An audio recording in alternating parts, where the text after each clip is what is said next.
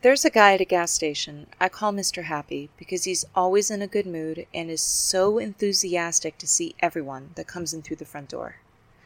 I didn't want to speak back to him at first because he was so super friendly. The flight response in me was similar to seeing a spider or a serial killer who was chasing after me with a knife. I was startled because it was so surprising. How could this guy be so happy to see a stranger while working at a gas station? What made him so happy? And why am I miserable at work and he's happy to see me walking through the front door? He looks like a straggly old man, but has a light in his eyes that reminds me of devout meditators and people who stare intently at their lovers. He is the definition of happy, and he found a way to portray happy while selling people gum and gas. His enthusiasm made any woe is me problem seem like nothing to worry about. Mr. Happy comes to work and makes the decision to make everyone's day better by changing the way they feel about entering into a corner gas station. His philosophy consists of being in the present, where worries about the past or future don't and can't exist. What he subtly teaches is that every now moment is an opportunity to be happy, and he is so full of happiness that he can't help but share it with others. Reassuringly, he is no different than you or me.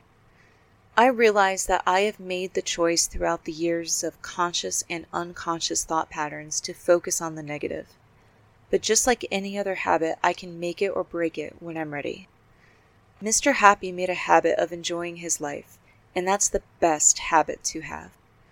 All patterns are connections between neurons, and those neurons get stronger as you do the same things over and over. If you make a choice to be happy for one second and repeat that as much as you can, you have started to construct a habit framework. During that time, your neurons fire differently, and you begin to construct your new pattern. If you think of it like a recipe, this process is full of ingredients which makes the final product, but instead of eggs and butter, you're mixing neurochemicals. As you develop new patterns, you are unknowingly creating the Joy of Cooking You book, and you fill it with recipes for happiness or sadness, but all of them are your choice. What Mr. Happy tapped on is being a conscious master chef who openly shares his recipes with you. When you meet someone like him, it's like you are cooking together and he adds into your brain bowl endocannabinoids, which is the chemical that makes you feel bliss. As you keep going, you add in dopamine, which fills you with the thought of being rewarded. Then the recipe calls for a teaspoon of oxytocin, which produces the feeling of bonding like you and your cooking partner are besties. And lastly, you both top it off with endorphin, which kills the pain. It is hard to be unhappy when you are around Mr. Happy, but without you realizing it, you handed him your recipe book and asked him to write in the Mr. Happy ingredient list. When you experience a blissful moment, you are endowing the philosophy of Mr. Happy. You are practicing your recipe skills by making the same dish, and hopefully a happy one, over and over again, which not only strengthens your skills, but makes you a better you chef. This process is long and frustrating, and it can really suck especially when there is so much shit going on in your life that it occupies your thoughts like the don't think of a white elephant phrase. But just like if you are making brownies, you will never get to enjoy them if you eat all of the raw mix. You and I can be Mr. Happy, and I don't see why anyone can't be Mr. Happy either. As long as the pattern is started, you build something that can last. Keep the train going and if you fall off, get back on, even if it is several cars behind, because unlike the railroad, there isn't an end in the train car links. It just keeps moving.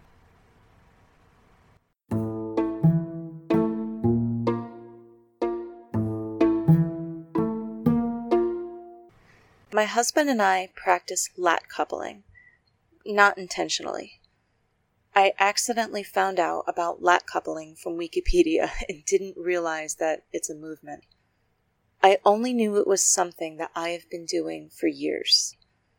Lat coupling stands for living apart together and is a growing movement amongst a lot of couples, especially millennials, because women are more and more financially independent and creating options and outlets for themselves which they feel are status symbols or carved I made it niches.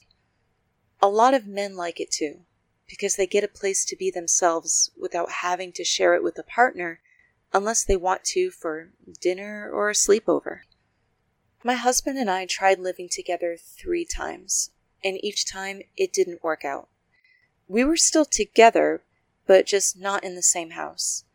The last time we had a realization that the both of us are much better living separately than together.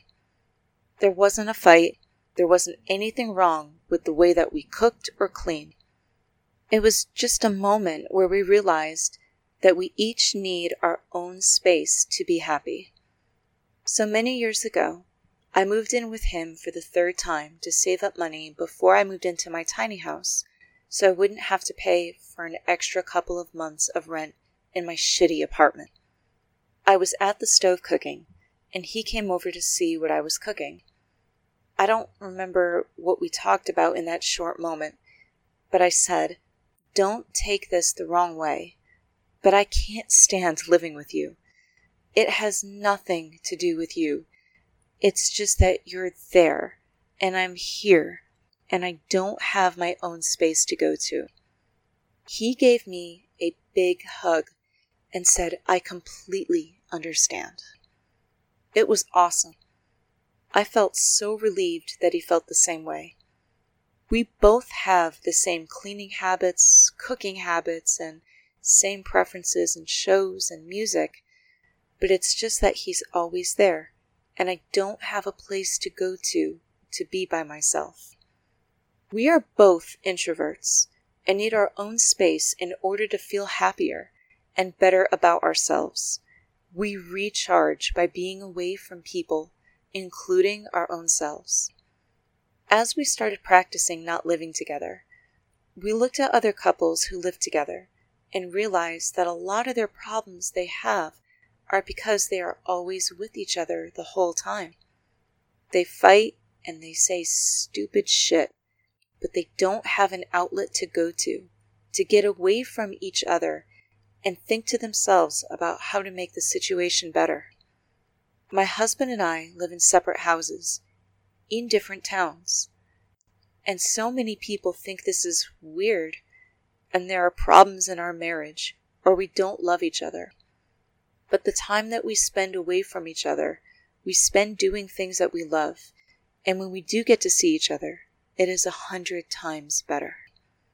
We have been together for a long time, nine years, and we have never had a fight. Do you think our grandparents had the right idea about sleeping in separate beds? How much do you think your partner would freak out if you suggested that you sleep in separate beds or you live in different houses? Would they take that as a prelude to divorce? Are you able to have an honest conversation with them about having your space and them having theirs and setting something up where that happens more than a girl's night out or a nightly retirement to a man cave? Why not? Do you have to follow the living together, sharing finances, sleeping in the same bed, always seeing each other's standard norm of relationships? A relationship is part of a trio. There is you, there is the other person, and then there is the relationship. Think about it.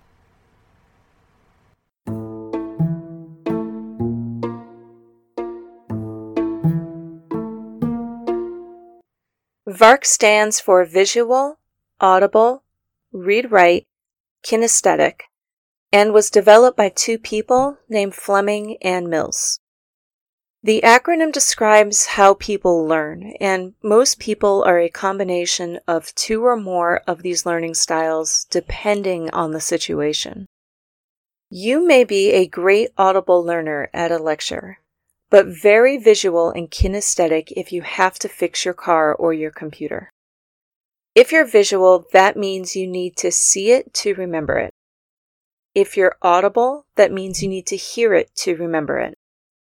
If you are read write, then you have to write it down in order to remember it. And if you are kinesthetic, then you have to do it to remember it. This isn't a learning gold standard. It's just a way to help people understand how they retain information. The problem with this is no one is asked how they learn best, and some people don't even know. I am a visual kinesthetic learner, and I need to watch and get my hands on something in order for me to remember it and comfortably know how to repeat it. My old friend trained me in a position at work to his standards without ever asking me how I learn. His expectations were that I watch him once and remember how to do it weeks later. And if I hesitated, then I was not performing to his standards. Maybe passive aggressively, I helped to develop a VARK course based on the years of criticism he gave me for not performing to his expectations. The class went over really well, and I am in a new area where I get to get my hands on things, and I don't have negative people, like my old friend, who won't let anyone work on anything where they could end up being better than him. Unfortunately, he's still in his ego mindset. How often do you ask someone, How do you learn? Were you ever asked that at a job when you were training? If you were asked, would you have known the answer? And if you did, do you think your trainer could have adjusted their training to meet your needs?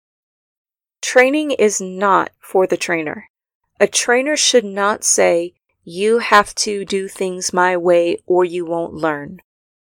Remember hearing you need to write this down, and it was an expectation that you had from the teacher but there was always that one kid who never did that and was always able to retain the information. Here's where it gets beyond work and the classroom. Your upbringing and the influences you have on the people in your life are retained by them based off of how they learn. Someone might remember what you said, or someone might remember what you did and you might remember what someone looked like or what they did to you. VARK is a powerful model that lets us understand our language in how we may help or hinder others. Have you ever asked your child, how do they learn best? Maybe the differences in memory is because someone remembers what you looked like when you did that stupid thing you can't get out of your head and yet you remember what you and everyone else did.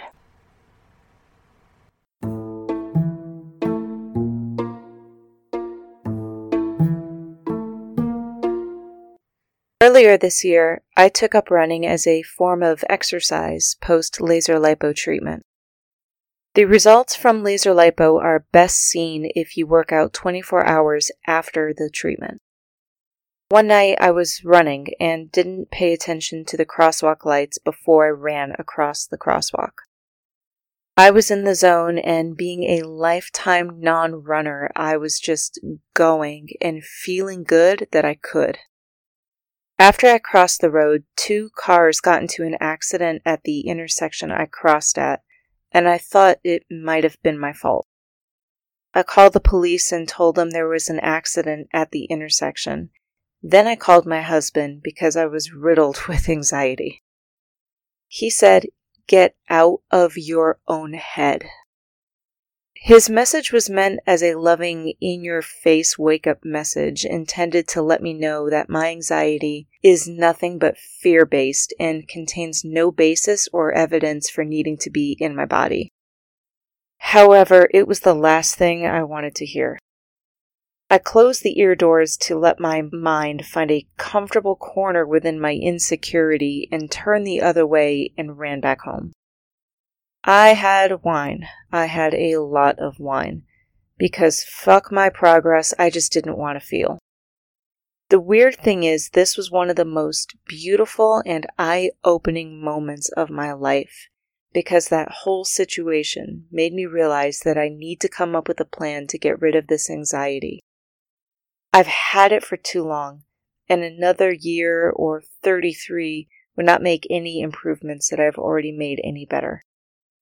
So I started Goal Zero, which is a year long timeline I put on myself to do everything I can to rid myself of this anxiety. I went back to therapy. I continued running. I meditated every day.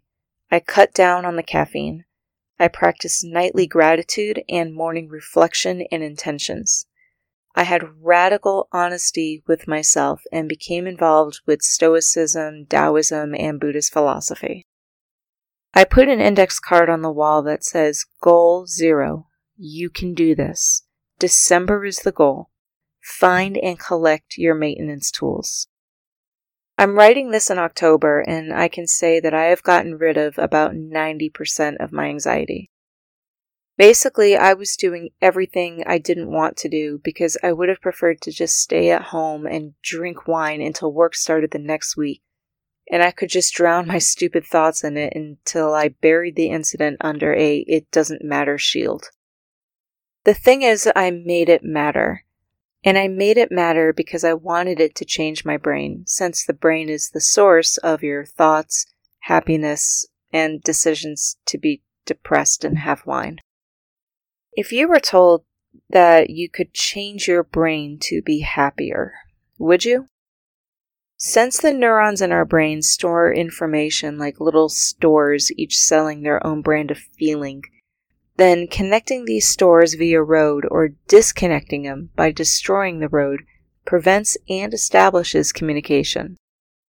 Each store will give you a free sample of the feeling that it's selling. You may pass by the sad neuron store and get a brief sad feeling like the time you remembered a sad event or pass by the happy store and get a free sample of a happy feeling. If you live near one of these stores, aren't you most likely to visit what is close by because you run a busy schedule? Move next to the stores that you want to shop from. You don't have to know the locations or the merchandise in the store, and you probably won't because knowing what each neuron does should be left for the people who get paid to know that stuff for brain surgery but you can do the things which are most likely helpful in relocating you to a better store. For me, I put a whole bunch of eggs into the Goal Zero basket and threw them at the wall to see what stuck. The goal zero is not actually a goal zero like absolute zero, which is only measured in kelvins, but it is a close enough zero that I can be happy about making the journey on. What have you tried in your basket? What's in your goal zero?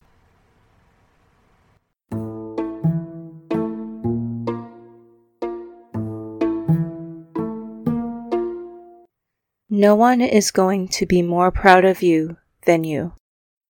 The people in your life will be happy for you, but you contain your optimal level of excitement based upon what you think you deserve. You can shrug off something you want to dismiss either narcissistically or stoically or celebrate passionately and throw an inner party for your yay you did it self. I had a friend come over to my place many years ago and said, Oh, look, you have an I love me wall. I didn't know what that was, but he was referring to my certificates, my degree, and my NAMs I got in the Navy and in college that I hung up on my wall. I wanted to take it down after he said that because it wasn't a display of affection anymore. It was now a loathing, self indulgent wall filled with who I am, but nothing more than those papers. So I did take it down. I filed the papers and thought about my ego. The ego, in the non crazy, in depth psychology sense, is this alter you that lives inside you, which tells you that you are important and need to be heard and displayed. It will be the same son of a bitch that will shout out a crowd if you disagree with what they are saying, and the same little prick that will get hurt if it hears something it doesn't like. The thing is, the ego can only feel what we have programmed it to feel with the stimuli it recognizes throughout our lives. The ego has an emotional response to a situation, but we control the level of emotional intelligence that ego has. Let's say we see a stimulus, which is an article online. We then read it and assign emotions to it based on how we interpret it. Those emotions create feelings, which then create our reactions. I can read an article about a war and feel sad, which will make me cry, or I can read the article and not feel anything, which isn't heartless, it's just a choice I made. We practice our feelings to situations all the time. We practice love to seeing our kids and anger when we see mistreatment. But we don't practice getting rid of the feelings we don't want to have anymore. Most of us have learned through classical conditioning that A plus B equals C. Like the sound of an ice cream truck means there is ice cream and therefore we will get ice cream. Classical conditioning, like the Pavlov's dog experiment, in which Pavlov conditioned dogs to salivate at the sound of a bell which signaled food, is how we were trained through emotional and physical stimuli and reactions to behave in a variety of situations. In classical conditioning, the behavior can be extinguished through extinction, which means getting rid of the bell altogether. Do you have a bell you respond to? Can you take down your I love me wall or the ego behind the pictures behind the refrigerator magnets?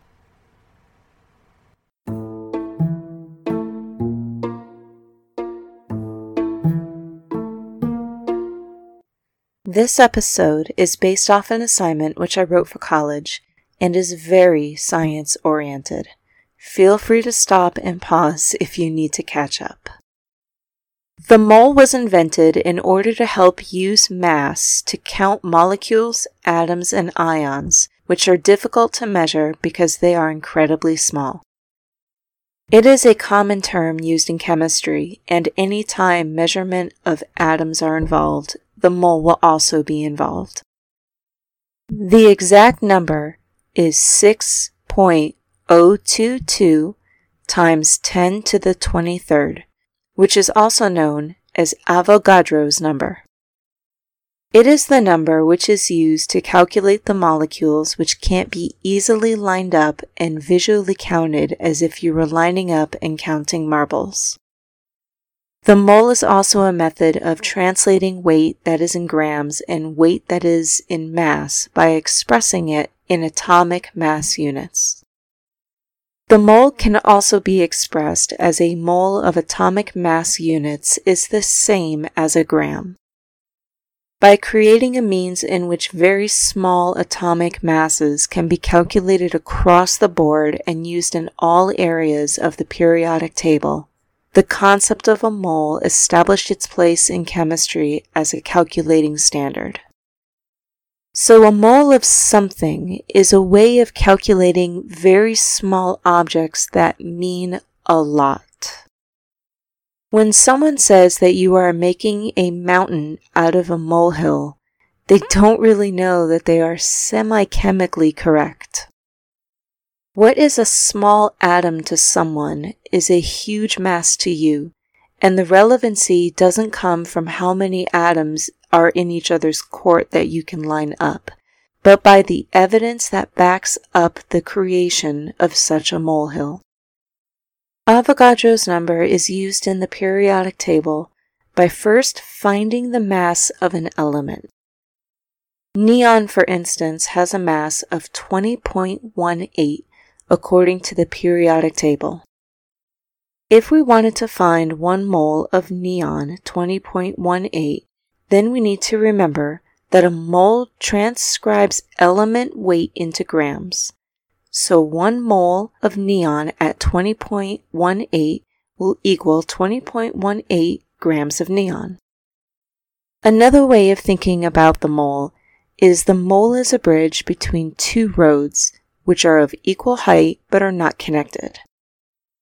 Road A, which we can call grams, needs to be connected to road B, which we will call atomic mass units, using a bridge, called the mole, which you cross by utilizing a vehicle, which we'll call Avogadro's number. The bridge, also known as the mole, connects the road, but is not utilized until the vehicle, Avogadro's number, is invented in order to calculate the way that Road A and Road B can unite. How many times have you tried to connect your roads with an uneven bridge and a broken down car? Can you look at the element, aka a situation, that you are trying to get a sense of the weight for, and break that mountain down into a molehill of smaller, more manageable situations or factors? You live in your head full time. Make sure that you fill your head house with nice things and only put in energy into learning from every moment, good or bad, so your headspace volume can be calculated in moles, not a mountain.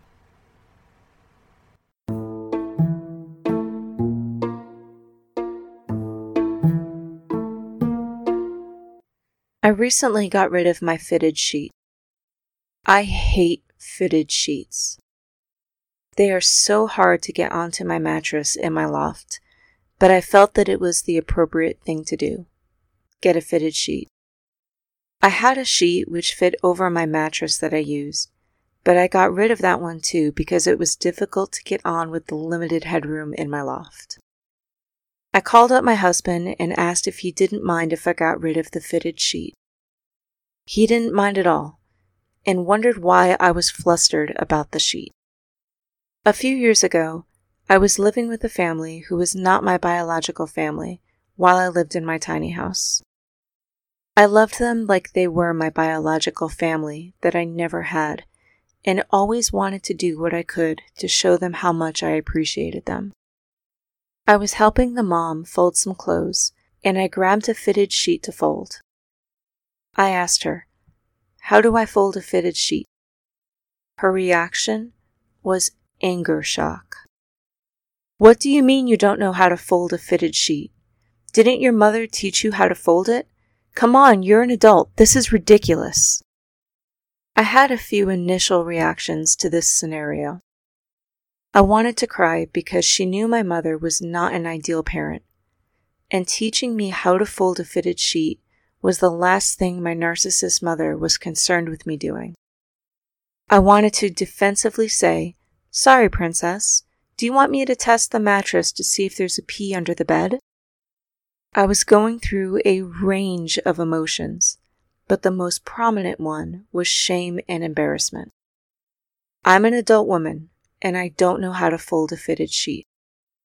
Of course, looking back on this now, I see how ridiculous her reaction was, and her reaction probably came from a place of hurt in her past.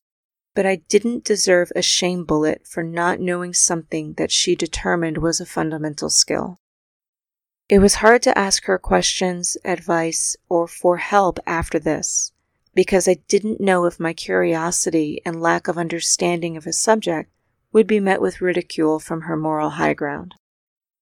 I didn't get a fitted sheet from that point until recently, and when I tried to get it on the bed, I heard that woman's voice ridiculing me for not knowing how to fold a fitted sheet. That family ghosted me, and it's been a long time since I heard from them. I never truly felt like I fit into their dynamic, and it was heartbreaking when I realized how easy it was for them to up and leave me out of their life because they were what I considered my family.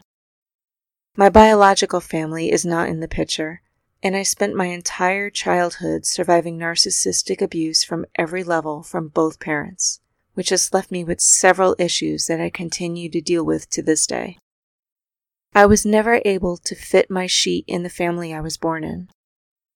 I always felt like the black sheep, and I am the only one who escaped the narcissistic abuse which has earned me the title of selfish bitch and family enemy who's the cause of all hurt. I couldn't fit my sheet in all the years of school, where each group I wanted to be a part of ended up never truly accepting me or understanding my nervous tics or emotional state when I lost everything at 15. I never fit my sheet with my first husband, who I knew wasn't right for me, but did everything I could to find a ray of happiness in his gloomy existence. I never fit my sheet in the Navy, where I tried to stand up for the right things, but ended up being called a narc, a snitch, and left my division because they were so adamant about clowning around and not doing their jobs.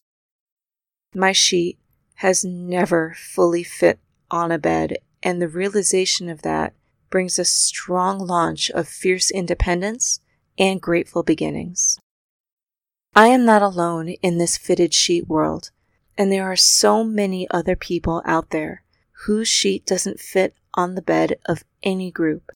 But the thing I wonder is how necessary is this sheet in the first place? I got rid of mine and it made my life easier.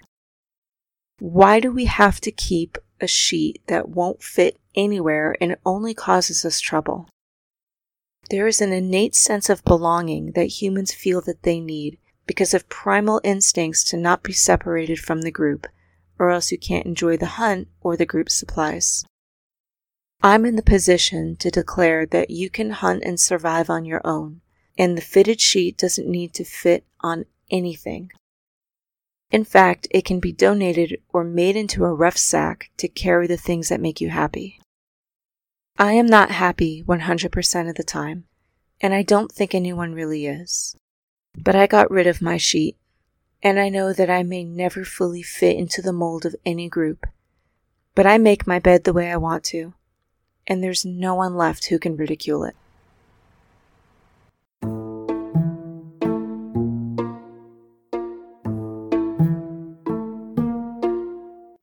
I took my husband out to dinner a while back and I ordered my usual crab bucket with the sauce on the side, so I can savagely dip that crab into the butter without getting it onto the shell. I also ordered a lobster bucket because I always wanted to try theirs, and being from New England, lobster has a special place in my appetite.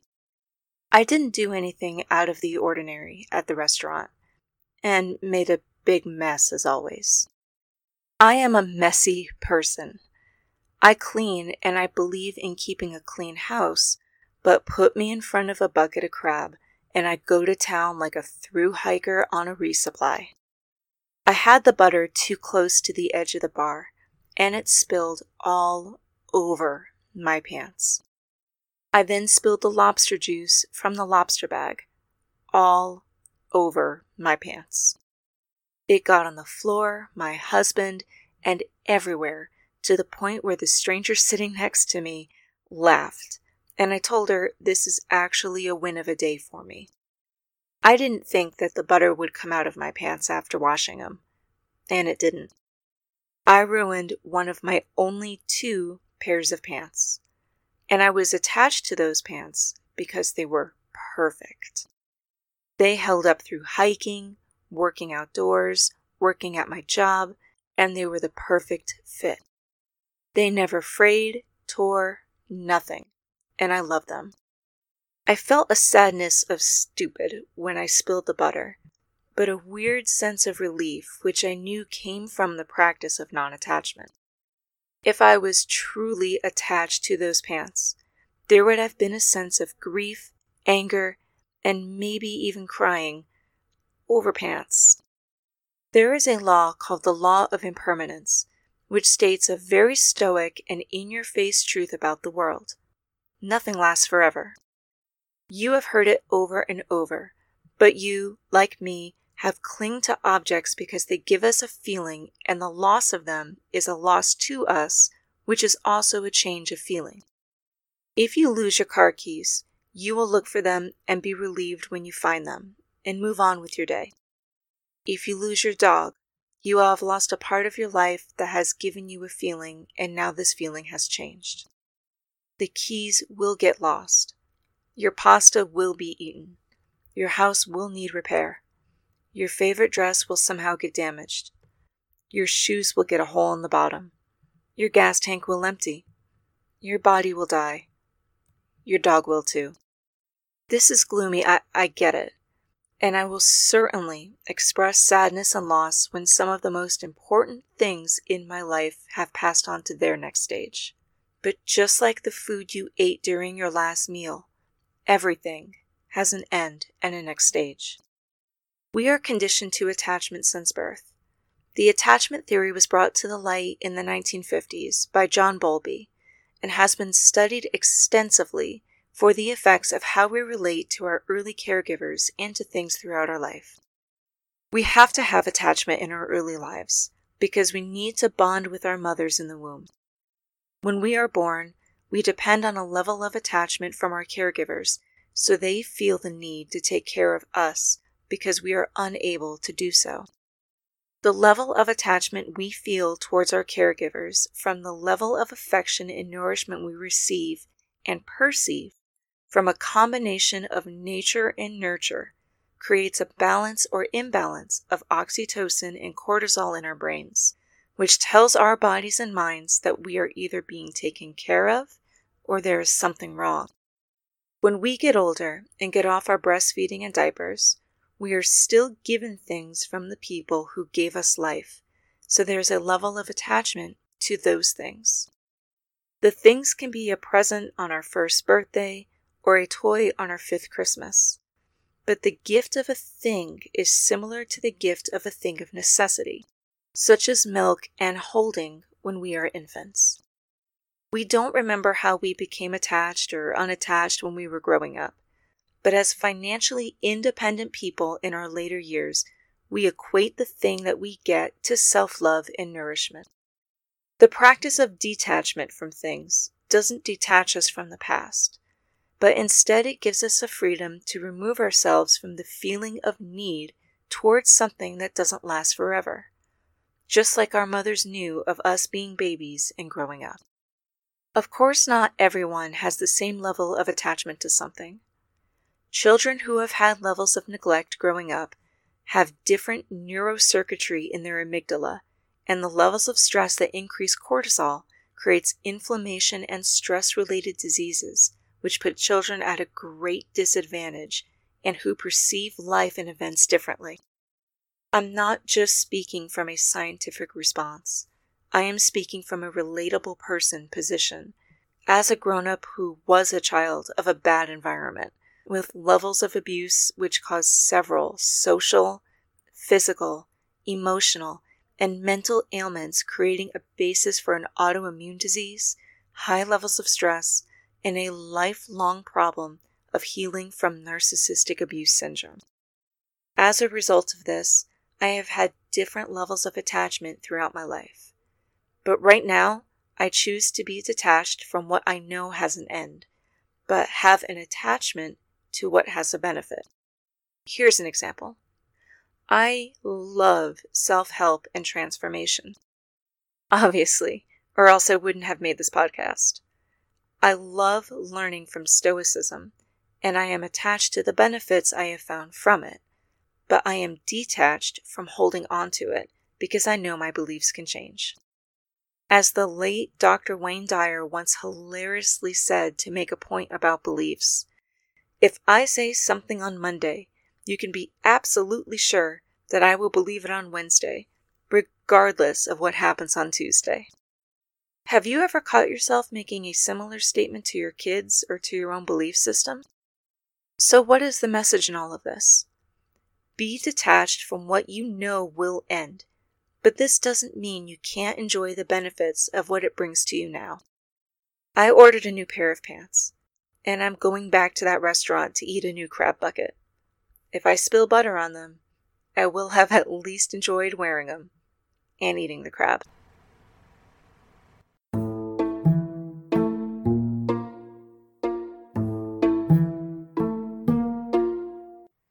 There is a song which goes, I've got no more fucks to give. I've got no more fucks to give. It's frickin' catchy and it's the anthem of not giving a fuck.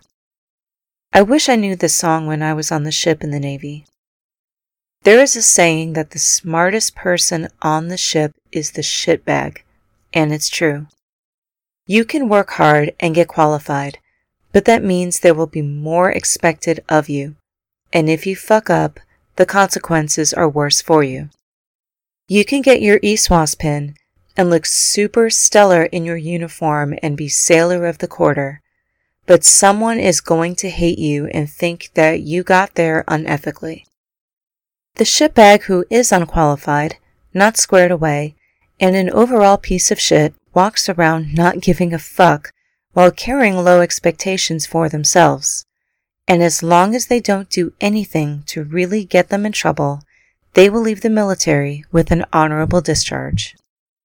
Now, your morals may be like mine, and we may say, No, I can't do that. I need to work hard. It's part of my work ethic. But you probably also wished you could slack off and not have to worry about as much shit in your life. Let's use the janitor from the TV show Scrubs as an example. If you have never seen the show, pause this podcast and watch some clips of the janitor from Scrubs. The janitor gave no fucks and does the bare minimum or even less every episode while torturing JD. He pranks everyone and created alter egos to further fuck with the hospital staff. He made a knife wrench, an airband, fake stories about his life, like how his wife only has a pointer finger on one hand and thumb pinky on the other. But he came to work every day, made realistic sense of the world, and verbally expressed the hidden bullshit in conversations that everyone is too politely afraid to say out loud for fear of retribution, said whatever he wanted, pranked whoever he wanted, and was one of the most lovable characters on the show. The janitor gave no fucks and lived the least stressed life out of all the characters on the show. He made a conscious decision to not care about a lot of things that we all stress over, but he came to work every day in uniform and showed up where he needed to be. That was a TV show. But how distant is it from our own lives to see if we can't be more janitor like? I don't want you to get fired, but can you try an experiment on yourself to not care about the fuckface two cubicles away from you who is not doing their job according to your standards? Or do you need to try to balance the energy of the situation by trying to make them do their job according to the almighty you? Is this fuckhead the janitor already? Do you think they go home with the same level of stress as you do? Are you jealous? Dr. Dacher Keltner is a psychologist who argues that the way we perceive power and how it affects each individual's character helps to shape the dynamics of the structure of one's community. He stated, Life is made up of patterns patterns of eating, thirst, sleep, and fight or flight and are crucial to our individual survival. Patterns of courtship, sex, attachment, conflict, play, creativity, family life, and collaboration are crucial to our collective survival. Wisdom is our ability to perceive these patterns and to shape them into coherent chapters within the longer narrative of our lives. Our perception of the patterns of power and the balance of it within all aspects of our lives help to determine the level of fucks we give to a situation. Your boss has a lot of power, so therefore, more fucks. The customer service associate at the gas station is serving you, so therefore, less fucks, but more power on your part. Both of these people have levels and balances of power within their lives, and they give them different levels of fucks than you do. Yes, you should give a fuck about your job and show up in your uniform just like the janitor and make yourself known. But can you lose the amount of fucks you give to the outcome of a situation that you don't control? Can the fucks you give instead be given towards dancing with that mop and broom instead of the guy in the cubicle behind you? Why care about them? Care about the world, but care about how many fucks you give, because if you give them all away, you'll have no more fucks to give. Great, now it's in my head again.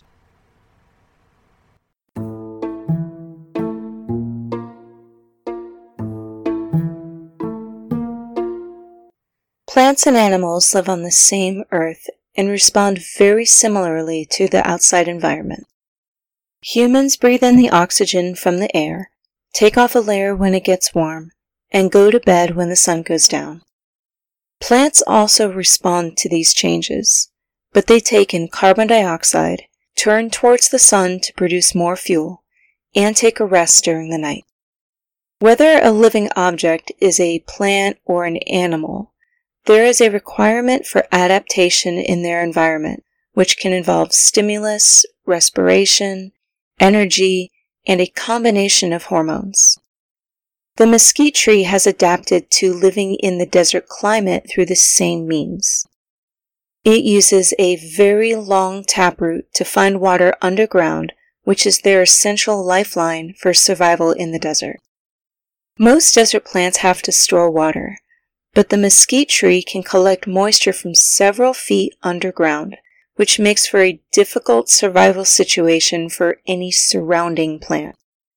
The taproot can reach as far as 200 feet underground, and any attached roots can help regenerate a new tree if the tree above ground is cut down or damaged. When the taproot locates water, the taproot and the surrounding roots help to draw the water in through tiny root hairs that are attached. The water creates a pressure effect on the roots, which helps it to travel upwards and into the xylem columns of the trunk. As the height of the tree increases, the xylem is subjected to an increase in negative atmospheric pressure, so the xylem can transport water through the tree similar to a vacuum. The xylem itself is dead and are not actively involved in the process of transporting water except being the vessel in which water moves throughout the tree. The movement of water is completed through the process of transpiration in the leaves and the suction of water in the roots, which in a dry soil environment, roots will readily suck up any moisture to survive. How this tree has learned to adapt over the years is an incredible act of nature. But so are we, and we are generally bad at adapting to new environments. The concept of setting up roots and creating a foundation sounds structurally sound, but if your environment changes, do you shut down your water supply and dry up or utilize your taproot? I don't think a lot of people know that they have a taproot. I think they believe their surface root system is just as shaky as plucking out a weed. You find your taproot when you have to stand up for the right thing or when you hit rock bottom and have to pull yourself out of the future teaching hole you put yourself in? Do you put your taproot into play when you have a meeting with your boss or when you're in traffic on the highway? You have a taproot. Tap into it.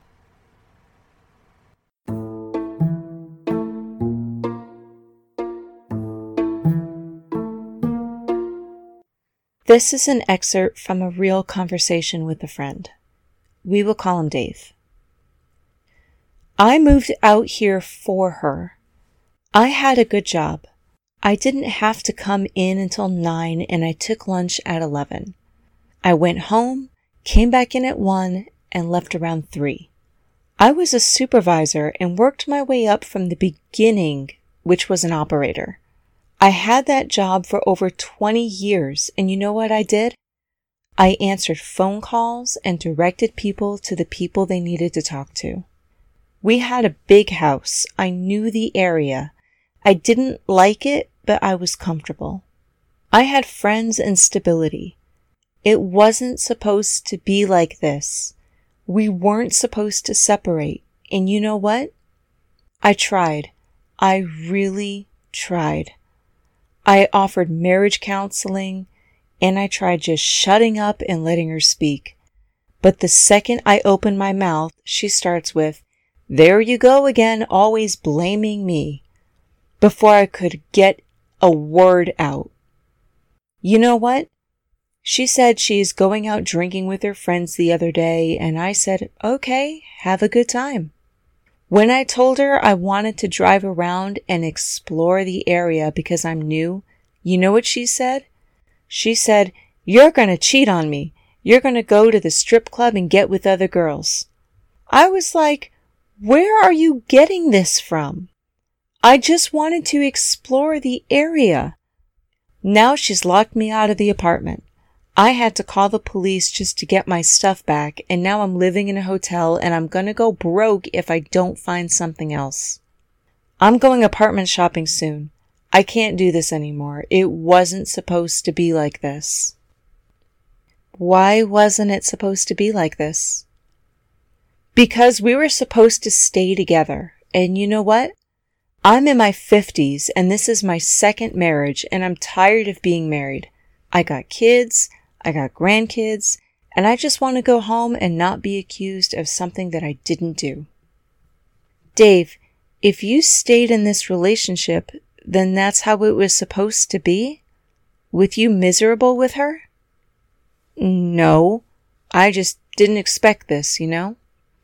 I understand, but if everything happens for a reason, then you are always where you need to be.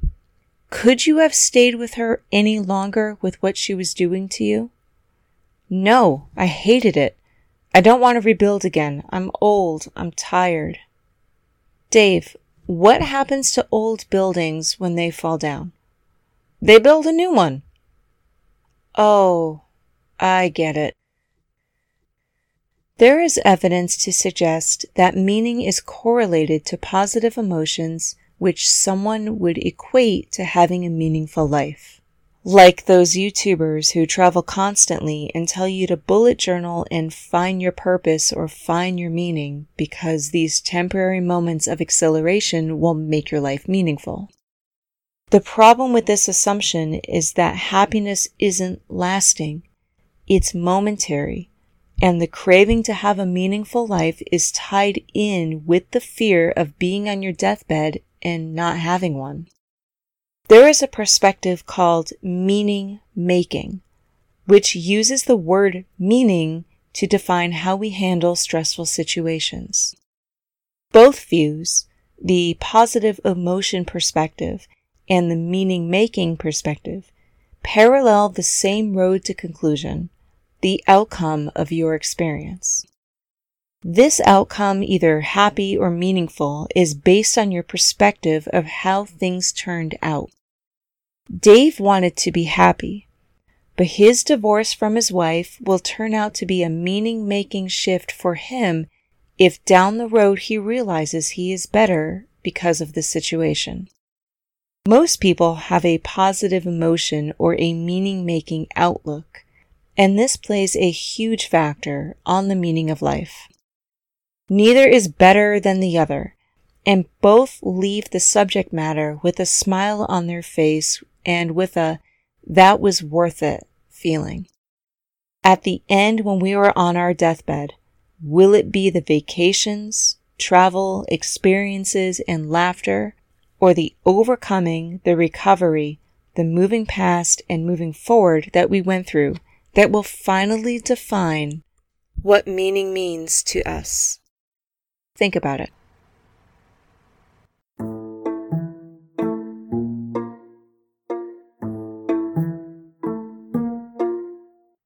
Come on, two, three, four. Come on, two, three, four. I hated hearing this when we marched. Our RDCs threw in clever, I'm a shitbag type sayings into the cadences which we had to repeat. Marching down roads proclaiming you're a shitbag was fucked up then, but funny now. I was in berthing and someone got in trouble for something stupid. So we all had to do jumping jacks, eight counts, and push ups in our navy dress blues. You know, the ones that make any guy look like a military stud muffin and any female look like a flight attendant? We did that for 45 minutes. Another jerk got in trouble for something, and we all had to hold a pen out at arm's length between two fingers while reciting the Blue Jackets paragraph on discipline for an hour and a half. I got my wisdom teeth removed in this boot camp, and some dumbass got in trouble for something and we all had to work out for 45 minutes again. This time, I was bleeding all over myself from my wisdom teeth removal while my RDCs watched. They watched the blood drip down my white shirt and all over the floor. They didn't care. But they care enough that if I passed out, then I would go to the doctor and then probably get yelled at. See, getting yelled at is a caring thing in the military. At least that's what I was indoctrinated to believe. Boot camp will tear you down, and that's exactly what it's supposed to do. You go in as you, but you are standing in a silent line with everyone else until you are led into a weird dark room where you get naked and change with the other yous into messed up newbie gear. And then you are led, marched, yelled at, and controlled, and verbally beaten, and emotionally beaten, and marched into something that gives up and just listens. It's sometimes easier to do what you're told, right? If you have no choice and you can't fight back, you give up. That's what boot camp wants you to do. You can't give up mid boot camp. You're going to get back on that track and run your 45 minute sustained mile when you're hurting so bad you would rather cut your arm off. You're going to march and say cadences which you don't believe in for weeks. You're going to eat bad food, shower with strangers, wake up several times a night to stand a door watch, and start to believe that you are a piece of shit and you're going to do all of this until you graduate. The wanting to give up is an animalistic instinct that we have in order to conserve energy for vital processes. If we have a goal, we follow through until we don't, because we give up if we don't see our efforts leading towards our outcome. Researchers used zebrafish to manipulate their environment to make them believe that their goal of swimming was unachievable by putting them in a VR type world where they believed that they were swimming backwards and therefore never getting anywhere. I hate animal testing, and I'm cringing with you, but just bear with me. The researchers used a virtual reality behavioral assembly to monitor paralyzed fish's motor output using electrophysiology and found that when a fish believes it is swimming normal, its neutral output shows normal activity. However, if the fish believes it is not swimming, it will put forth a ton of effort and then give up. The giving up is what the researchers called futility induced passivity. The fish's brain shows they show that they went active, then passive, then active, just like they kept trying and then gave up. The non-neuronal cells called glia in the central nervous system, which are little star-shaped cells that were once thought of as not important, but actually help to control the neurotransmitters and synapses in the brain. The astrocytes, a type of glia, in these fish, activate right before the fish was about to give up. So right before the fish said, fuck it, I'm not swimming, their little glia spiked in activation, then futility induced passivity kicked in. In boot camp, you can't run away.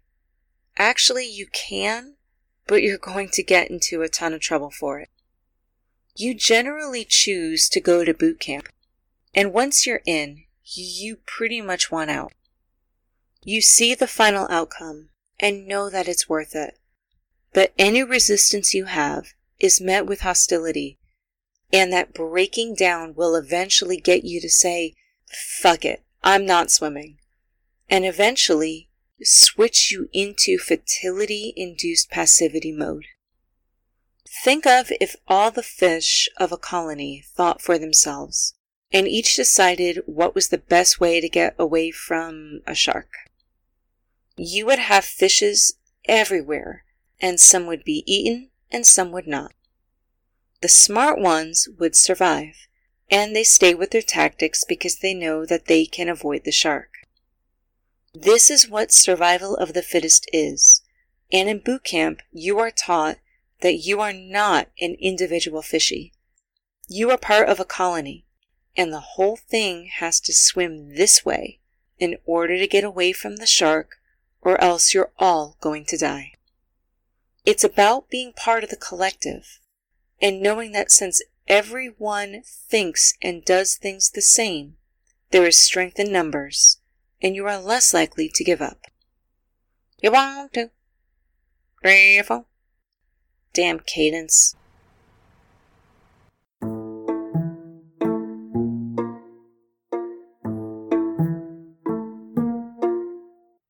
Everyone is a teacher.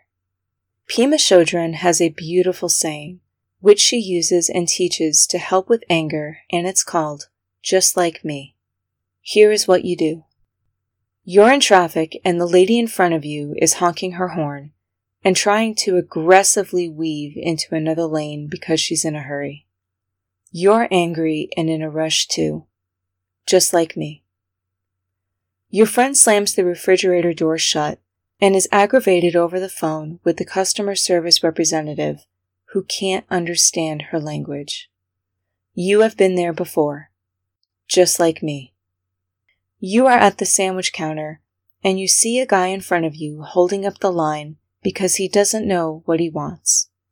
You have been indecisive before, just like me. You see a mom carrying her screaming baby down the supermarket aisle while she is pushing a cart of sugary cereals. Your parents did what they could for you too when you were a screaming baby. Just like me. You go to the doctor and a sick man in front of you complains about the cost of his visit that insurance won't cover. You've been tight on money before too. Just like me. You go to the DMV to get your car registered, and the lady at the counter is aggravated that she doesn't have all of the paperwork. You have been forgetful before too just like me. You see a news story where a family lost their house from a tornado and everyone is crying that there is nothing left. You have lost something meaningful to you too, just like me. Your kid comes home from school and said that he was picked on by a bigger guy and is mad and wants to punch him in the face. You have been made fun of before too, and have felt small and insignificant just like me. Your partner has a bad couple of weeks at work and has not paid as much attention to you as you want. You have also had a bad streak in life and needed to pull away to not hurt anyone so you can return more loving. Just like me. Your neighbor is screaming at their kids that they need to get into the car or they will be late for the party. You have been late before too. Just like me. You sit in self guilt because you believe that you are not worth it, that you are stupid, that what you did is unforgivable, and people don't respect you. Everyone has made bad decisions, but as long as we learn from them, they are good, and you can move on. Just like me.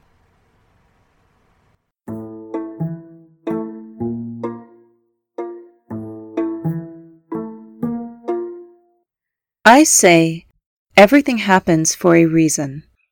A lot. I believe it, but after having a good conversation with a friend, I understand that this is a limited belief, only applicable post event. You can't tell a mother holding a dying child that everything happens for a reason. You can't tell a kid that lost their favorite comfort toy that everything happens for a reason. You can't tell someone who is in the process of being robbed or on the floor shot that everything happens for a reason. You would be an asshole.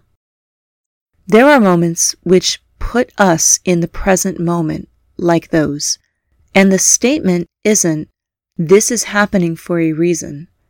The statement is, why in the hell is this happening? The everything happens for a reason statement is to give you comfort and a sense of purpose for the event after the event has happened. Looking back on everything in my life, everything is connected and has led me to where I am now, but only after I made choices along each of the roads branching off those connections. Post event acceptance means you understand what happened and why, but the connections you made along your road doesn't provide the evidence to prove that everything happens for a reason. There is no proof that the toy was lost because something said it has to be, or there is a divine reason behind it. Did the universe really want you to get shot? This implies there is no such thing as chance or free will. Charles Sanders Peirce believed that chance is an objective property owned by the universe and called his theory tychism, which is Greek for chance. And quantum theory, which supports unpredictability, gives backing to tychism with the possibility of chance. But are the events in our lives done by pre planned construction, accident, or chance? Is the planning of a baby pre planned and the pregnancy accident or chance? And how many factors do you contribute to this answer? Hegel, a German philosopher, stated that real is rational, but doesn't define real. Real can be in your head or factually accurate. But then, accurate to who? History or your enemy? Does real just imply life? An explanation for chance in order to satisfy the past event may be the reason for everything.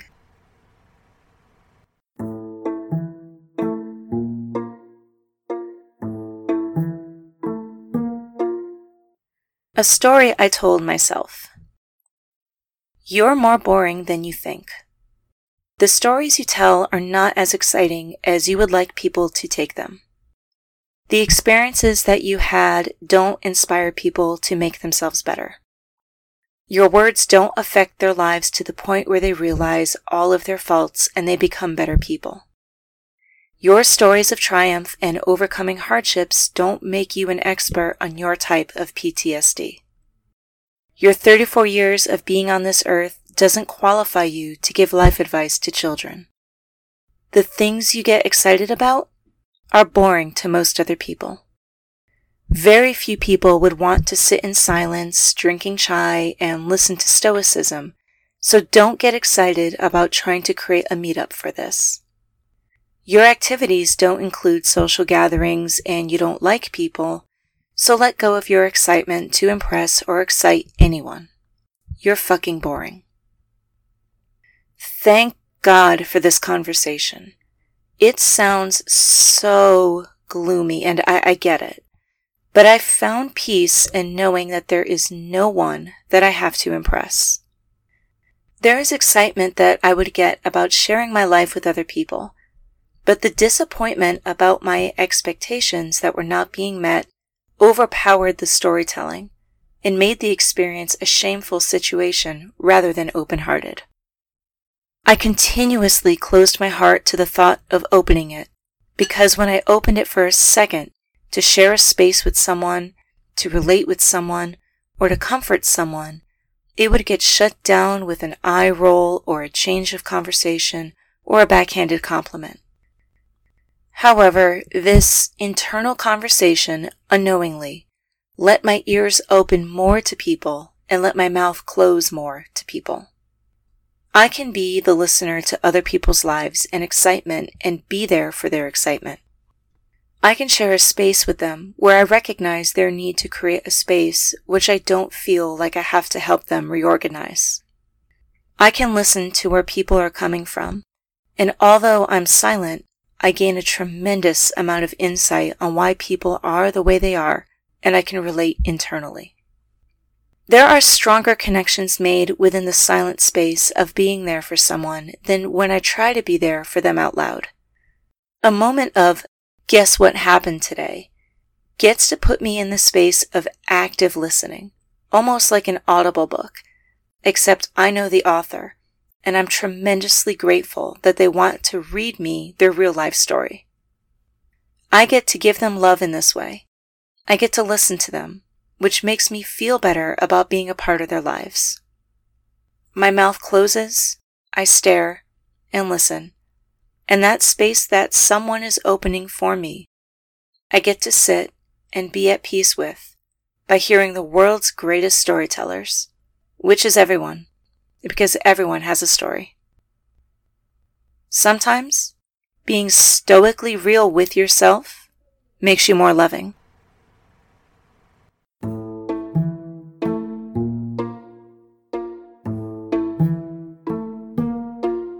N E E D. Never experiencing enough dealings.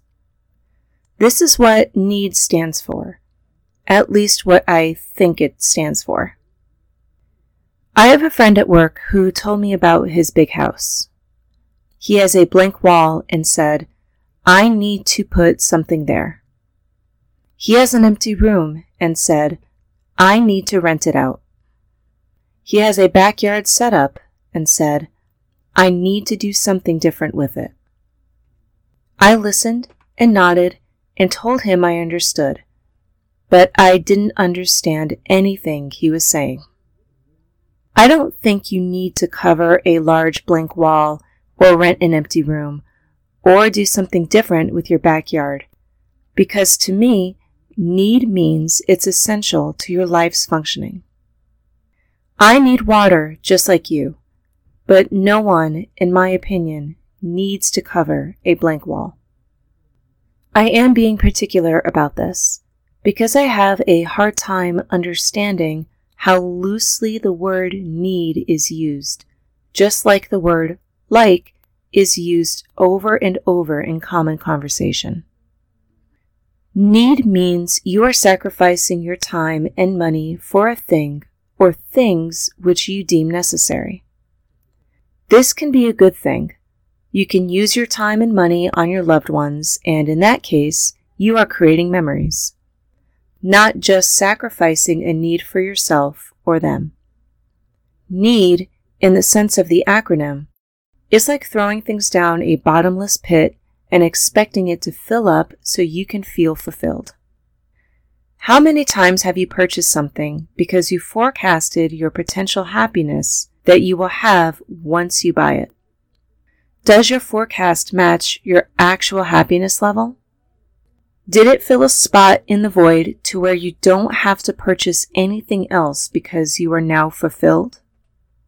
Did the object break and now your forecasted happiness turned into unexpected sadness or anger because your expectations and goal of reaching a level of excitement for the thing is now unachievable? I hope these questions spark some, yeah, that is silly, thoughts in your mind. We should use the word need to mean things that are essential to our well being for survival, and not for something that we want because we believe it will bring us a level of a feeling. The word want which I acronym willingly allowing now theft, should take the place of need when it comes to things that are not necessary. This changes your external as well as your internal dialogue about an object. I need a new carpet brings hassle, a losing the race type of feeling. I want a new carpet brings questions. Do I really need it? Can I afford it? Can I still live with the one I have? We should change the way we talk about getting an object because we don't always look at what is lost in the process, and what we are losing is sometimes more valuable than what we are getting. So accumulation can actually equal loss. I'm not saying everyone should be a minimalist or stop buying for a month, but just take a look at how you use those two words, need and want. Then try to interchange them in your sentences and see how you feel each time you change the word. You may feel that you need to want less, or maybe you want to need more. See what I did there? This episode is dedicated to my brother Arjun, a fellow Mafia story enthusiast and podcaster. He has been on this podcast journey with me from the beginning and has shown nothing but love and incomparable friendship with over these years. He is one of the people who I get excited about laughing with, can understand inner struggles with, can share stories, conspiracies, ideas, books, and jokes with, and I always learn something new and valuable. Arjun, brother, you mean a lot to me, and although this episode is about Omerta, I'm not silent on the world knowing you are an amazing person and friend. Please check out Arjun's podcast, Deep into History, for a historical journey that will transform the way you look at what you thought you knew. Now on with the show.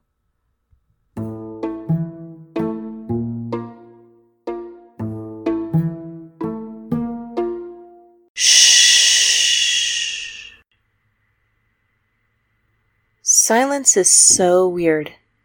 It's exactly what we want and what we don't want. Our kids are loud, and we tell them to shut up so we can have quiet. But we bury ourselves in anything that will distract us from being silent and hearing what's in our head.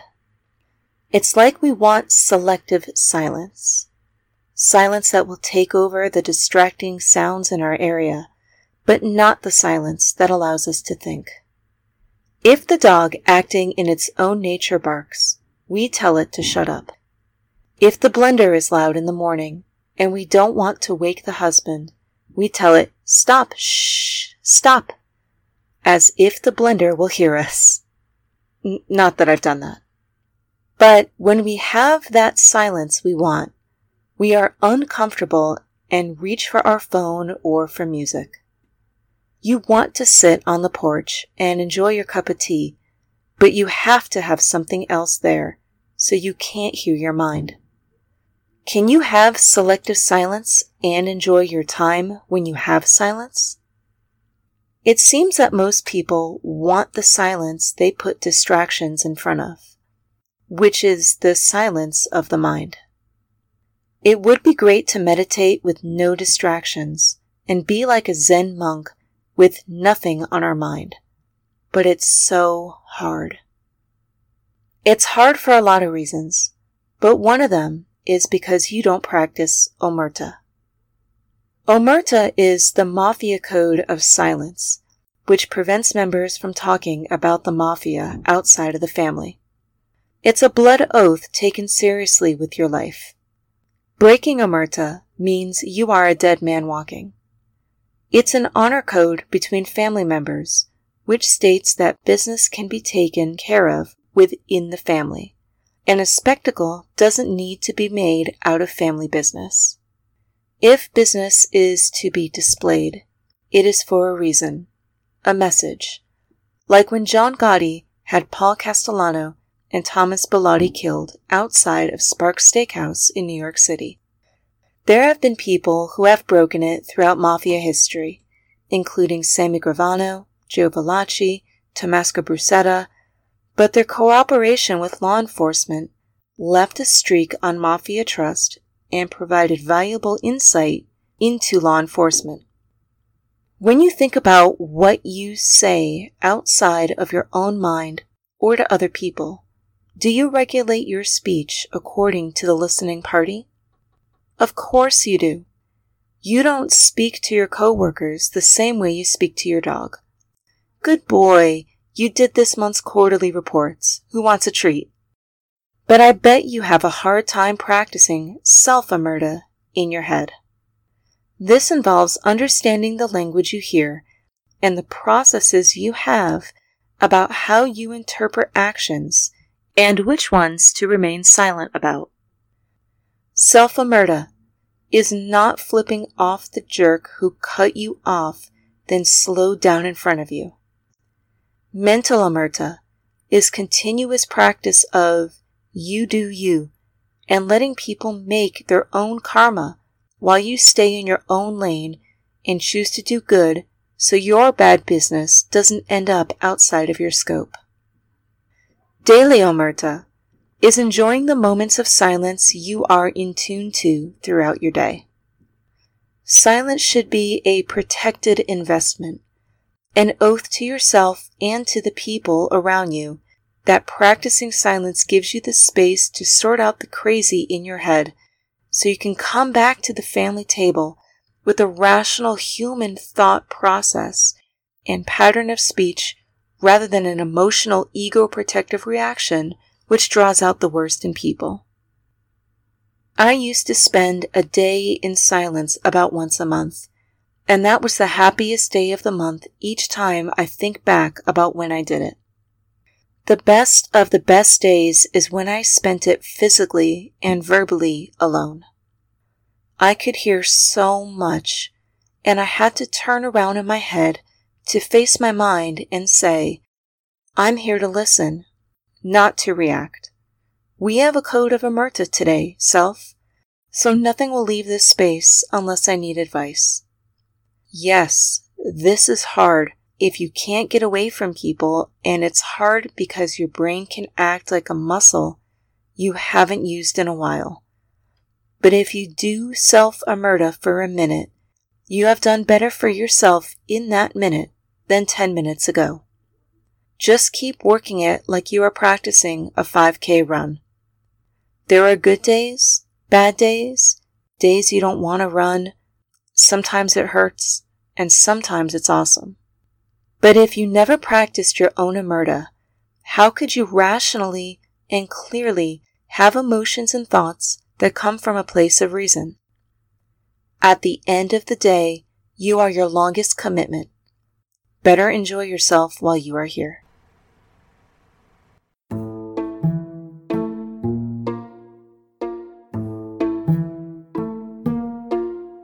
I don't think caring is specifically a female trait. However, I think nurturing is more feminine and more biological because we are designed to make humans.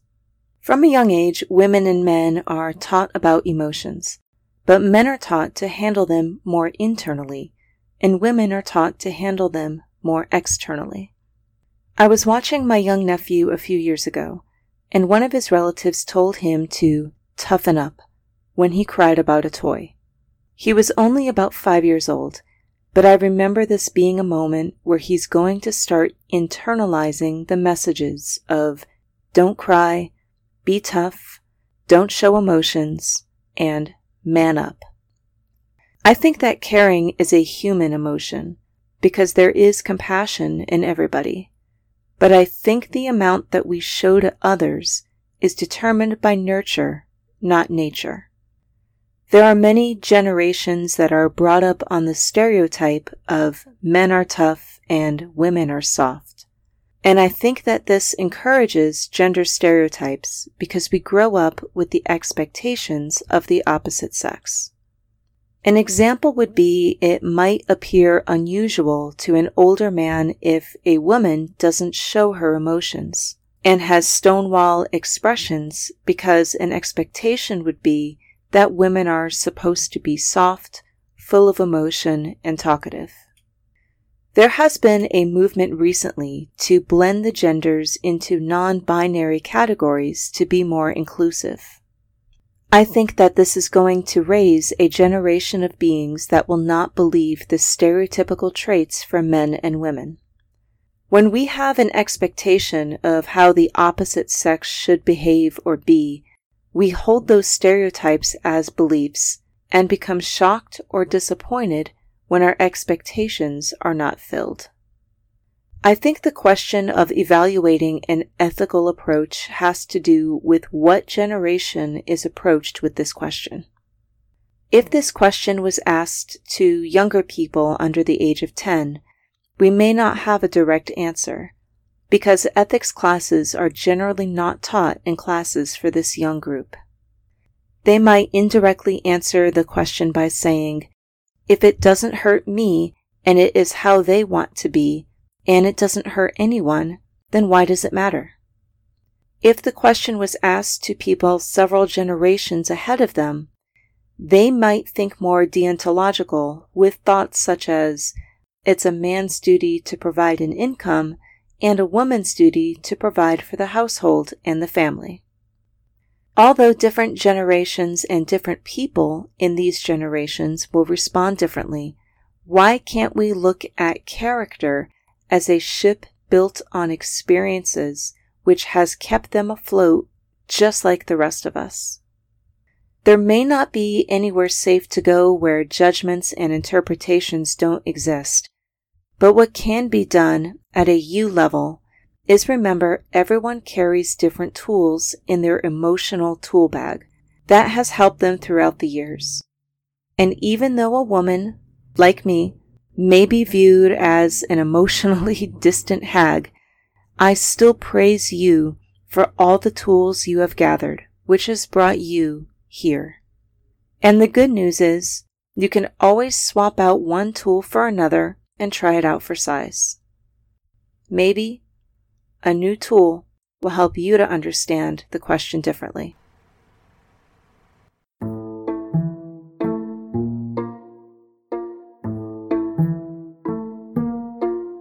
There are a bunch of red buttons at work. They are optimal.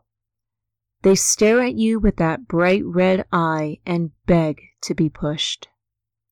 They are surrounded by a clear cover that encompasses the whole button except a few fingers width in the middle, which almost looks like a halo around a saint. There is a perfect yellow backplate, and when the button is pushed, it makes a wonderful pop sound that will satisfy any ASMR trigger. The button has three white letters dead smack in the middle, and since there is no way to accidentally push it, the temptation is excruciating to push this forbidden button. Like an 80s bad boy motorcycle riding man who steals you away from your window to bring you by the lake and take your breath away. The dangers of this button tempt the prudest minds with the possibility of watching a domino chain unfold as the unknown and guilt wash over your face harder than a loofah. The red buttons are everywhere. You can't escape them. Like a tease before the finale, except the final act never takes stage. The red button symbolizes a sudden drastic change in the norm where fight or flight has to become the body's operating system, while a sudden exhilarating rush of rebellion rushes over your conscious. There is no going back once the red button is pushed. Everything changes. The reset time from zero to pre push is unknown, but it does happen and can take some time to recover from.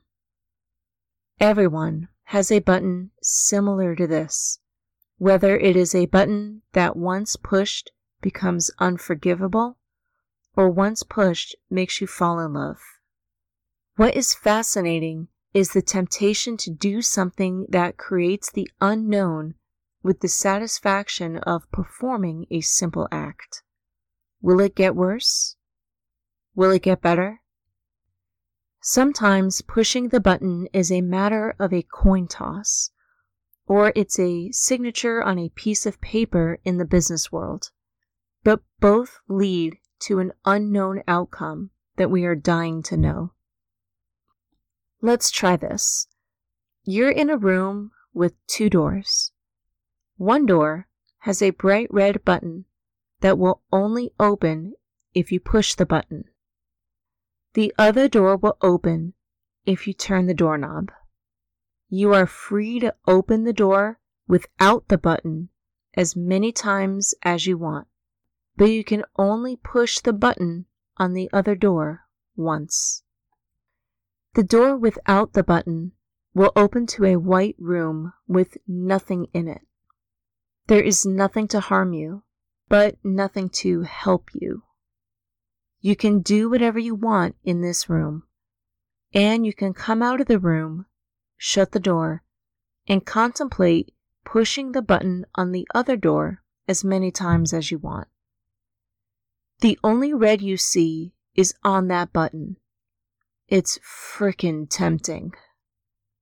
Pushing it changes the scenery behind the door, and you have no idea what you will be opening the door to. But you know there is nothing behind the door without the button.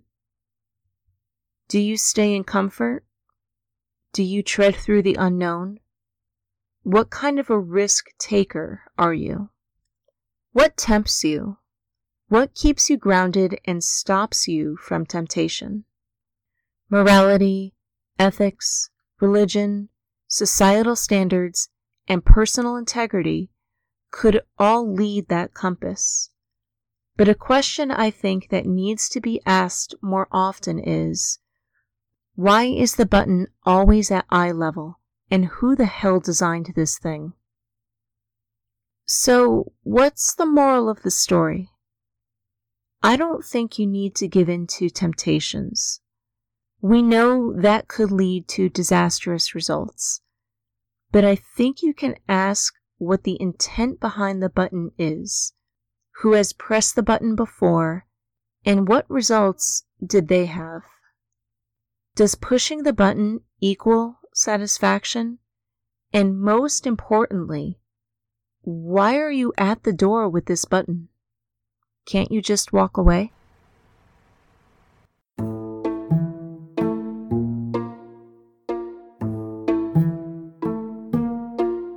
You roll the dice and land on a property.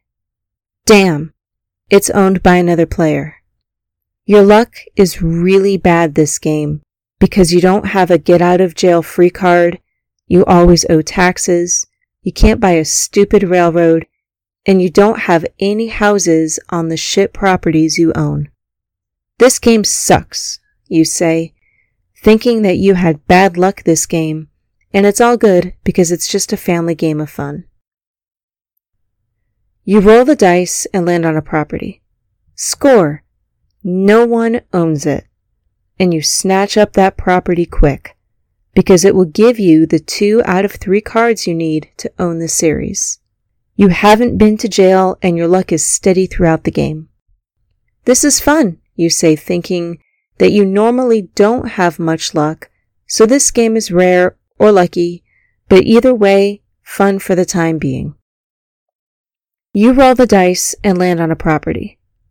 Eh, it's the water company and it doesn't mean much to you.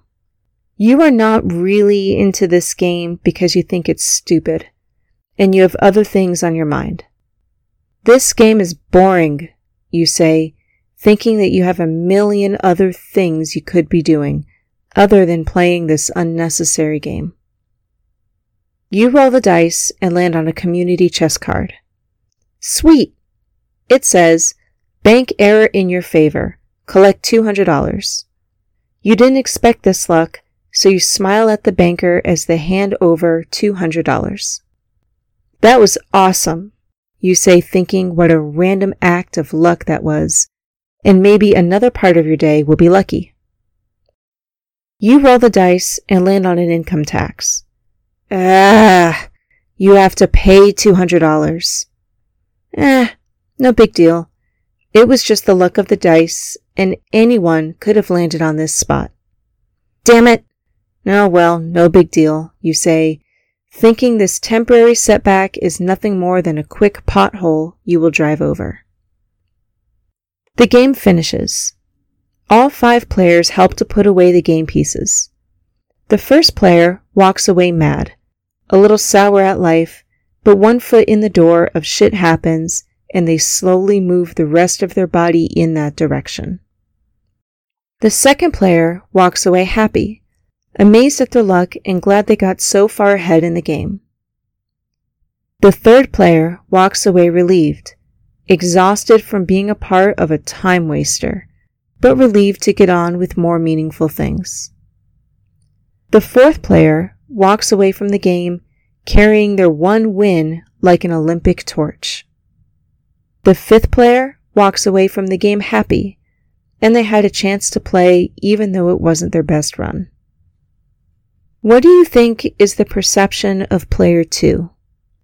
That's a player you want to be, right? Well, winning two out of the three properties can be a glass half full or a glass somewhat empty point of view. Maybe this was a progressive move towards victory, or this is still a setback because they don't have all three. The only truth to this player's situation is that they have two out of the three cards in a series. That's it. The rest is subjective, left up to interpretation by the viewer and the player. The same goes for all of the other players in the game. Winning or losing $200 doesn't determine their future fate or define the player's characteristics or gaming strategy. Rather, it just means that money was lost or gained. Nothing more. We tend to celebrate and sympathize with people's wins and losses. But there is an old Taoist poem which greatly explains how nothing is ever really good or bad. There is a Taoist story of an old farmer who had worked his crops for many years. One day his horse ran away. Upon hearing the news, his neighbors came to visit.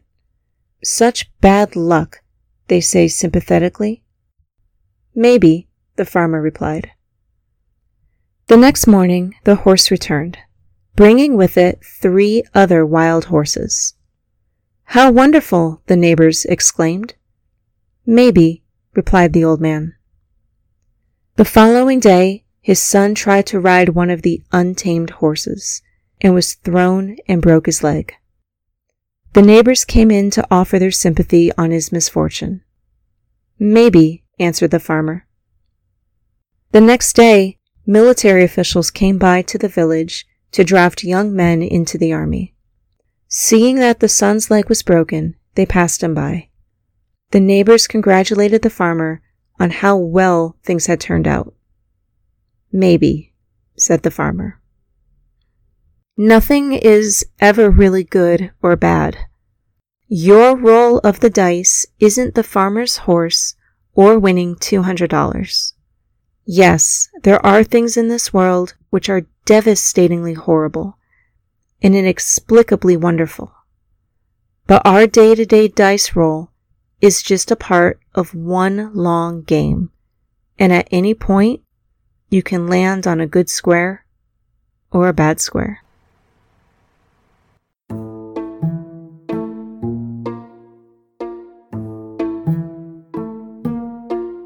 Last year, I completed a literature review on a hypothesis for island biogeography, and my assignment was to create two hypotheses and two null hypotheses based on four different variables which we could select from a simulated lab.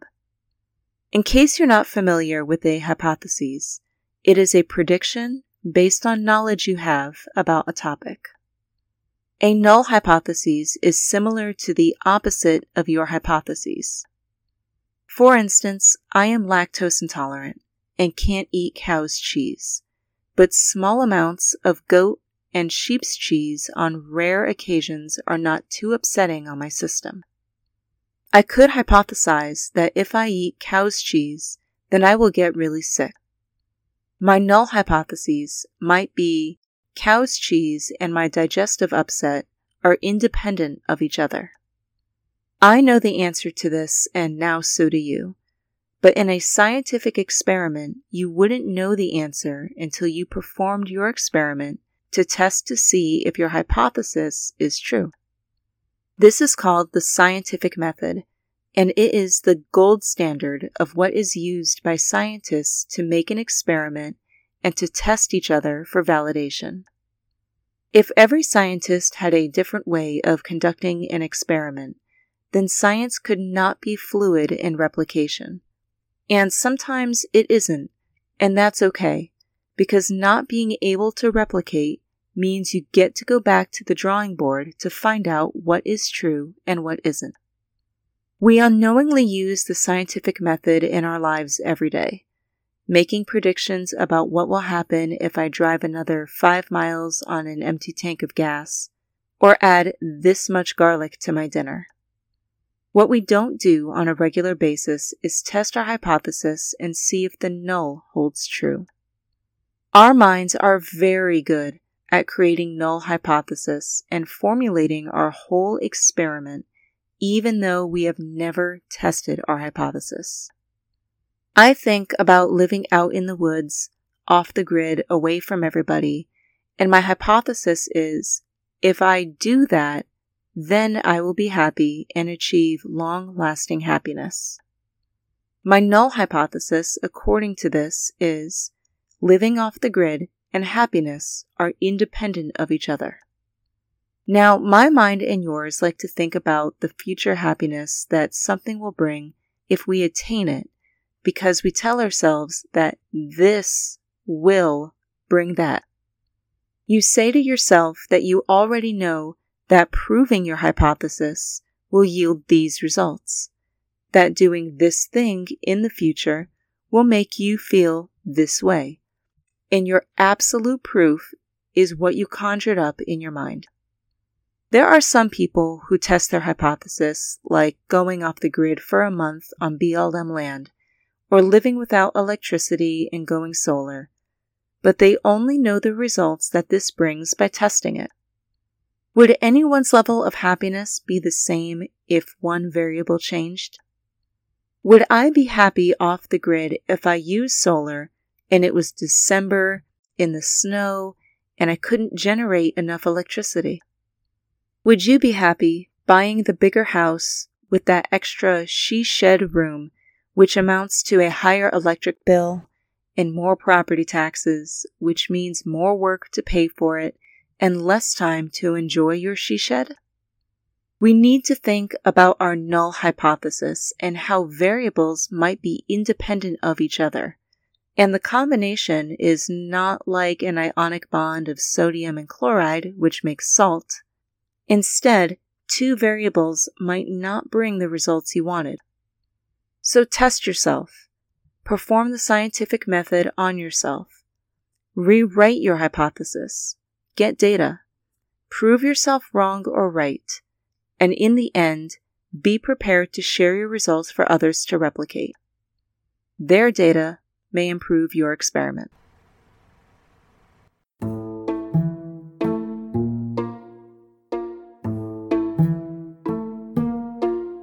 This is an edited assignment I wrote for college, which was researched from several peer reviewed articles. This article doesn't reflect my personal opinions regarding this research, but it is important to know what the future may have in store for us, and it is also important that you do your own research on this to form your own opinions. This episode is very science based and very controversial, so please feel free to stop and pause if you need to look anything up or take a breather. CRISPR, C R I SPR stands for Clustered Regularly Interspaced Palindromic Repeats. It is a technology which bacteria naturally use to fight viruses, but was developed outside of bacteria to be used for gene editing and allows us to remove mutated DNA which can code for diseases or unwanted genotypes slash phenotypes by using a protein called Cas9. The use of this technology is still in the trial phase due to long term unknown risks, safety concerns, and the ethics of creating genetically modified humans.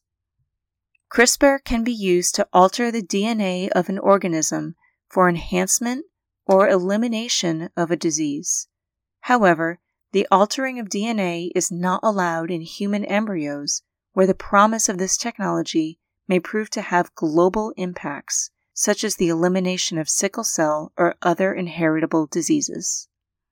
Currently, this technology is allowed in mice and certain primate subjects, and the use of human embryos remains controversial for a large variety of ethical and moral reasons.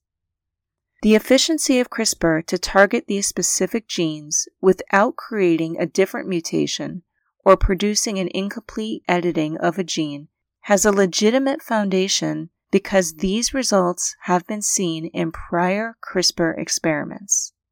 However, as the CRISPR technology continues to evolve and become more efficient, these concerns become less relevant to the continued use of this technology. There is also a concern for the unknown effects of the test subject and their offspring once the genes have been edited.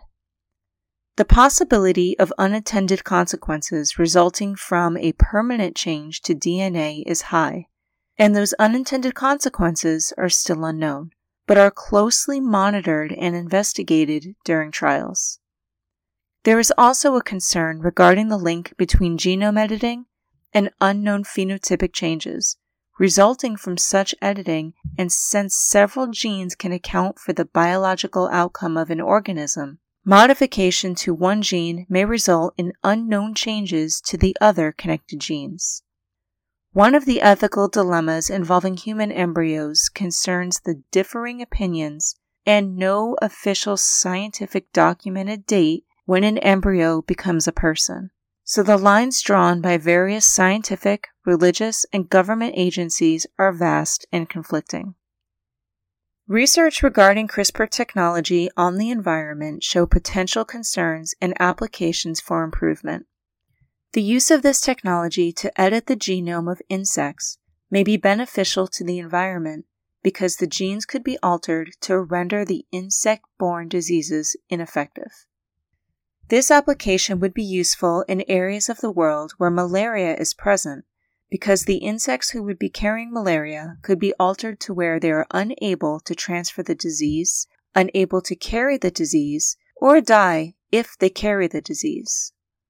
Insects could also be modified with genes which makes them very susceptible to herbicides and pesticides, which could save the food crops and in turn provide more food for a growing world population.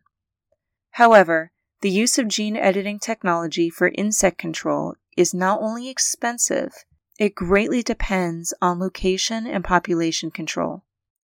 The migration of humans and animals can't be contained, so animals carrying an insect borne disease may spread to areas where the disease was not prevalent and unintentionally transmit the disease through various forms of contact.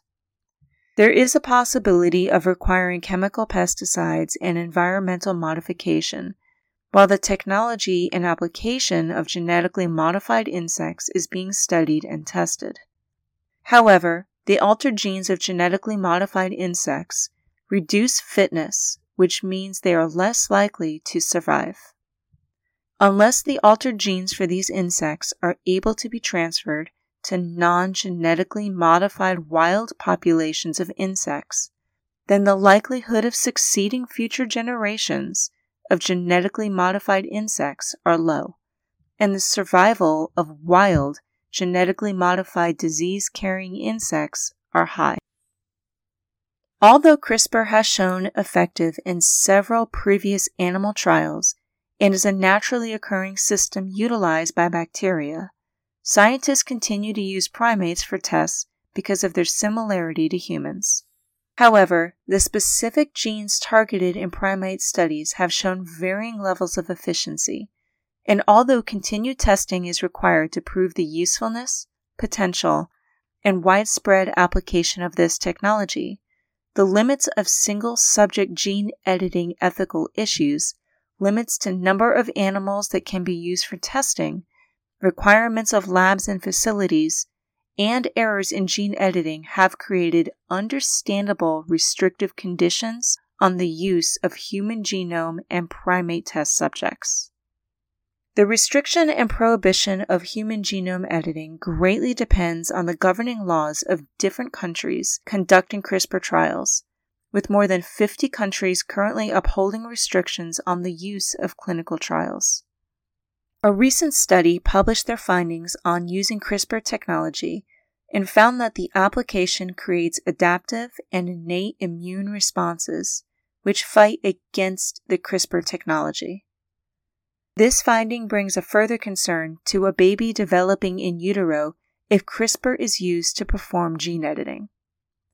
Since the potential widespread scientific, potential, and future benefits compete with the individual, scientific, and a population's ethical, moral, and religious laws of various countries, including different conclusions on when a human embryo is considered a person, this technology should be restricted for testing, preferably without animal and embryonic test subjects.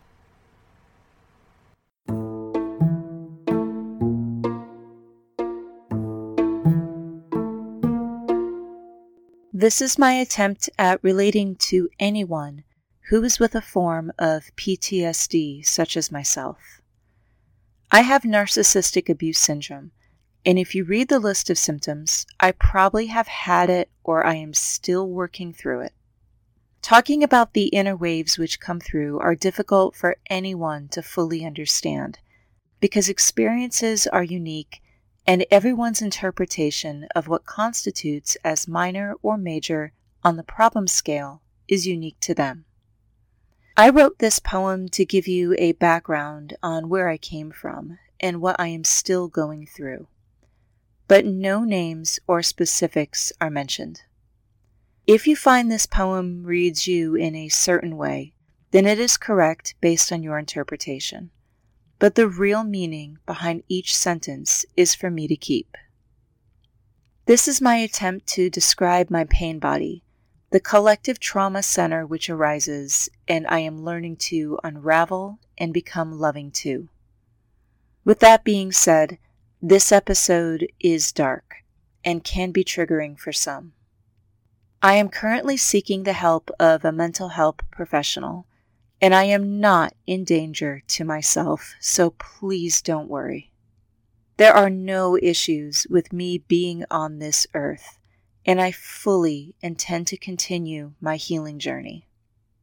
This is a story, and if you can relate to any of it, then I am glad that we found a connection.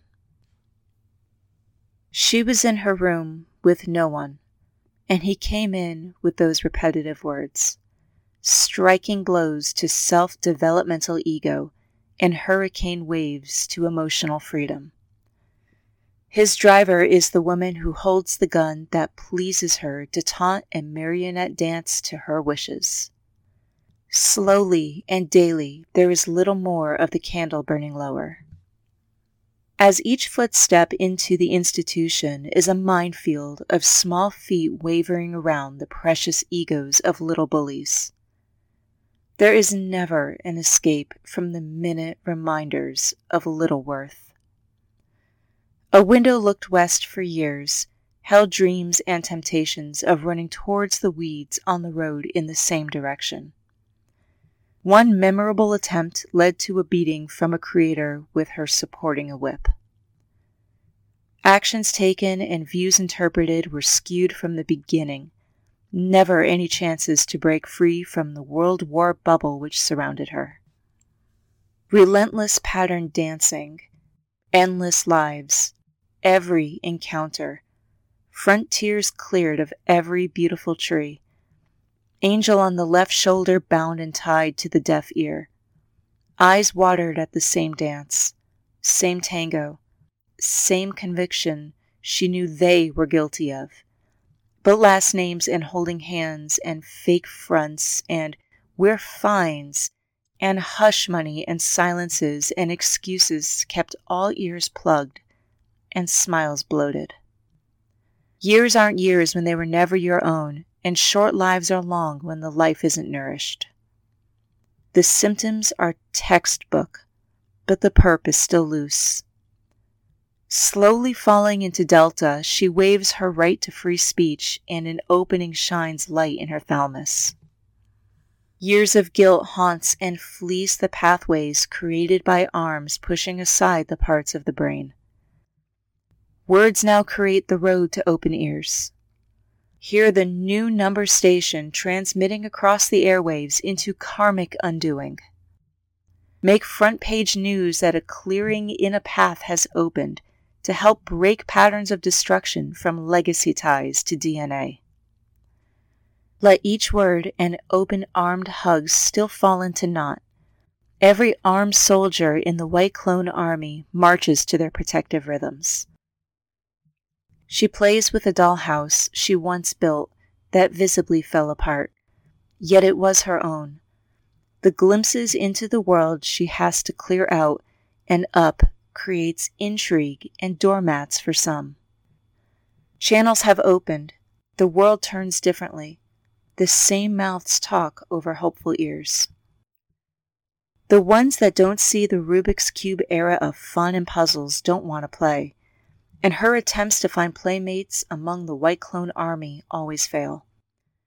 Determination to reach the end of the field, knowing she tried everything, means more than being arm in arm with fellow rebels whose two ears and one mouth mean little to their conversational badgering. One day, the right ears will know.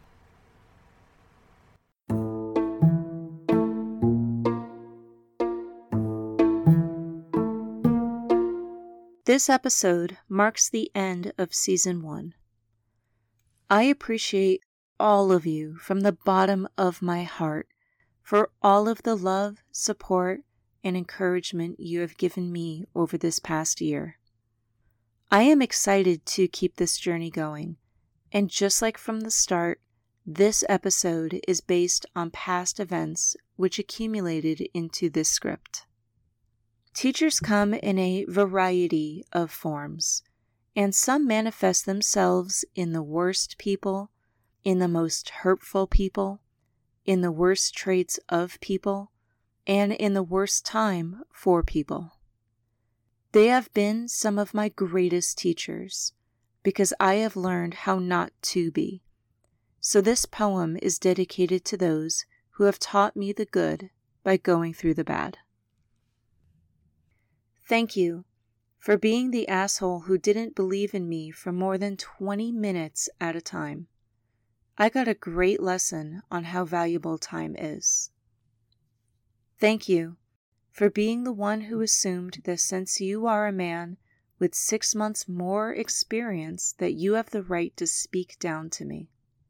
I got a great lesson on giving fucks about power and not feeding an ego machine. Standing up to you was one of the best days of my life. Thank you for being the friend who went from left to right and back to the left again really quick with emotions and decisions. I definitely got a great lesson on what not to do and who not to be. Thank you to the family who used me and left.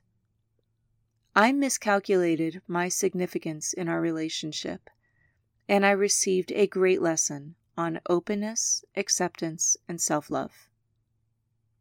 Thank you to the family who knew I was the black sheep and tried to keep me down with their narcissistic households. I know exactly how not to raise myself or another person. Thank you to the ex who took out their past hurt on my body and left bruises on me as if it was for them. I got a great lesson on how I wanted to be treated and what self love should and shouldn't be. Thank you to the robber who took from my house what they felt was theirs. I got a great lesson on the value of security and the importance of non attachment. Thank you to the doctor who told me I had cancer over the phone when he was wrong. I got a great lesson on learning to believe what you first hear. Thank you to the old friend who believed everything I did about building my house was wrong. I got a great lesson on what's important to other people, and I found I love the character of my house more and more every year. Thank you to the people I have met who didn't think I would amount to anything because they had no idea what I was going through. I got a great lesson on who should and should not be in my life, and I have made much better decisions since then.